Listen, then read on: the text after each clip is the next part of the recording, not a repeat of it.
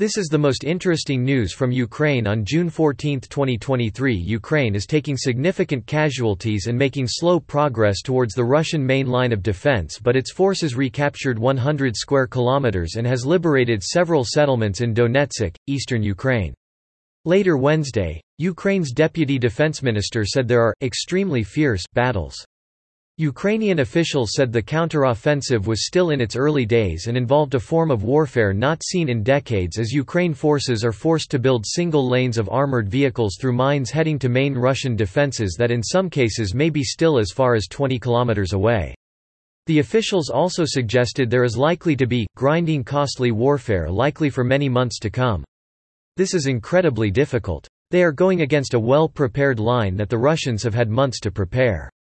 At the same time Russian President Vladimir Putin claimed Ukraine's counter-offensive as failing saying that Kyiv had lost as many as 120 armored vehicles. This is a large-scale counter-offensive, using reserves that were trained for this purpose. It has been underway since 4 June and is still underway, right now, Putin said at a meeting with war correspondents. But Ministry of Defense of Ukraine denied it had lost as many armored vehicles claiming that this is no more than fake news.